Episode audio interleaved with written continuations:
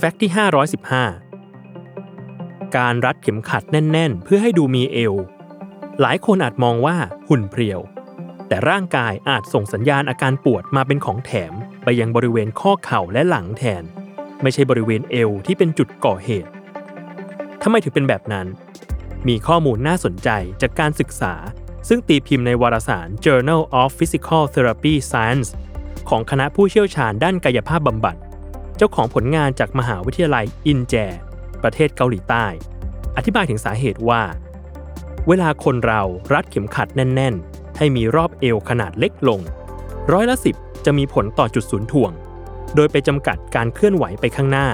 ตลอดจนกระทบตำแหน่งและมุมของกระดูกเชิงกรานไปโดยปริยาย และเมื่อกระดูกเชิงกรานเอียง จะเพิ่มแรงกดไปยังข้อเข่า จนก่อให้เกิดอาการปวด และทำให้กล้ามเนื้อไม่สมดุล อีกทั้งการรัดเข็มขัดแน่น ยังเปลี่ยนวิธีที่ร่างกายใช้กล้ามเนื้อหน้าท้องระหว่างลุกขึ้นยืนจากท่านั่งด้วย รวมถึงช่วงเอวที่แคบลงทำให้พื้นที่ว่างภายในช่องท้องลดลง จึงมีแรงกดบริเวณหน้าท้องมากขึ้น ส่งผลให้กระดูกสันหลังเมื่อยล้าตามมา ดังนั้น หากอยากลดเอวแบบไม่เสียสุขภาพ